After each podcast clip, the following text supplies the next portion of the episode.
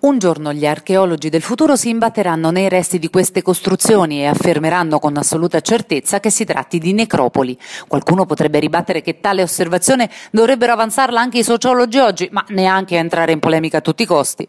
A ben pensarci, comunque gli elementi fondamentali ci sono tutti: la struttura a catacomba interrata o seminterrata, i soffitti bassi e asfittici, numerosi contenitori per umani ordinatamente disposti su file parallele, tutti nella medesima posizione. Interessante anche la numerazione progressiva abbinata a lettere e colori che certamente rivela una suddivisione delle salme per ceto sociale.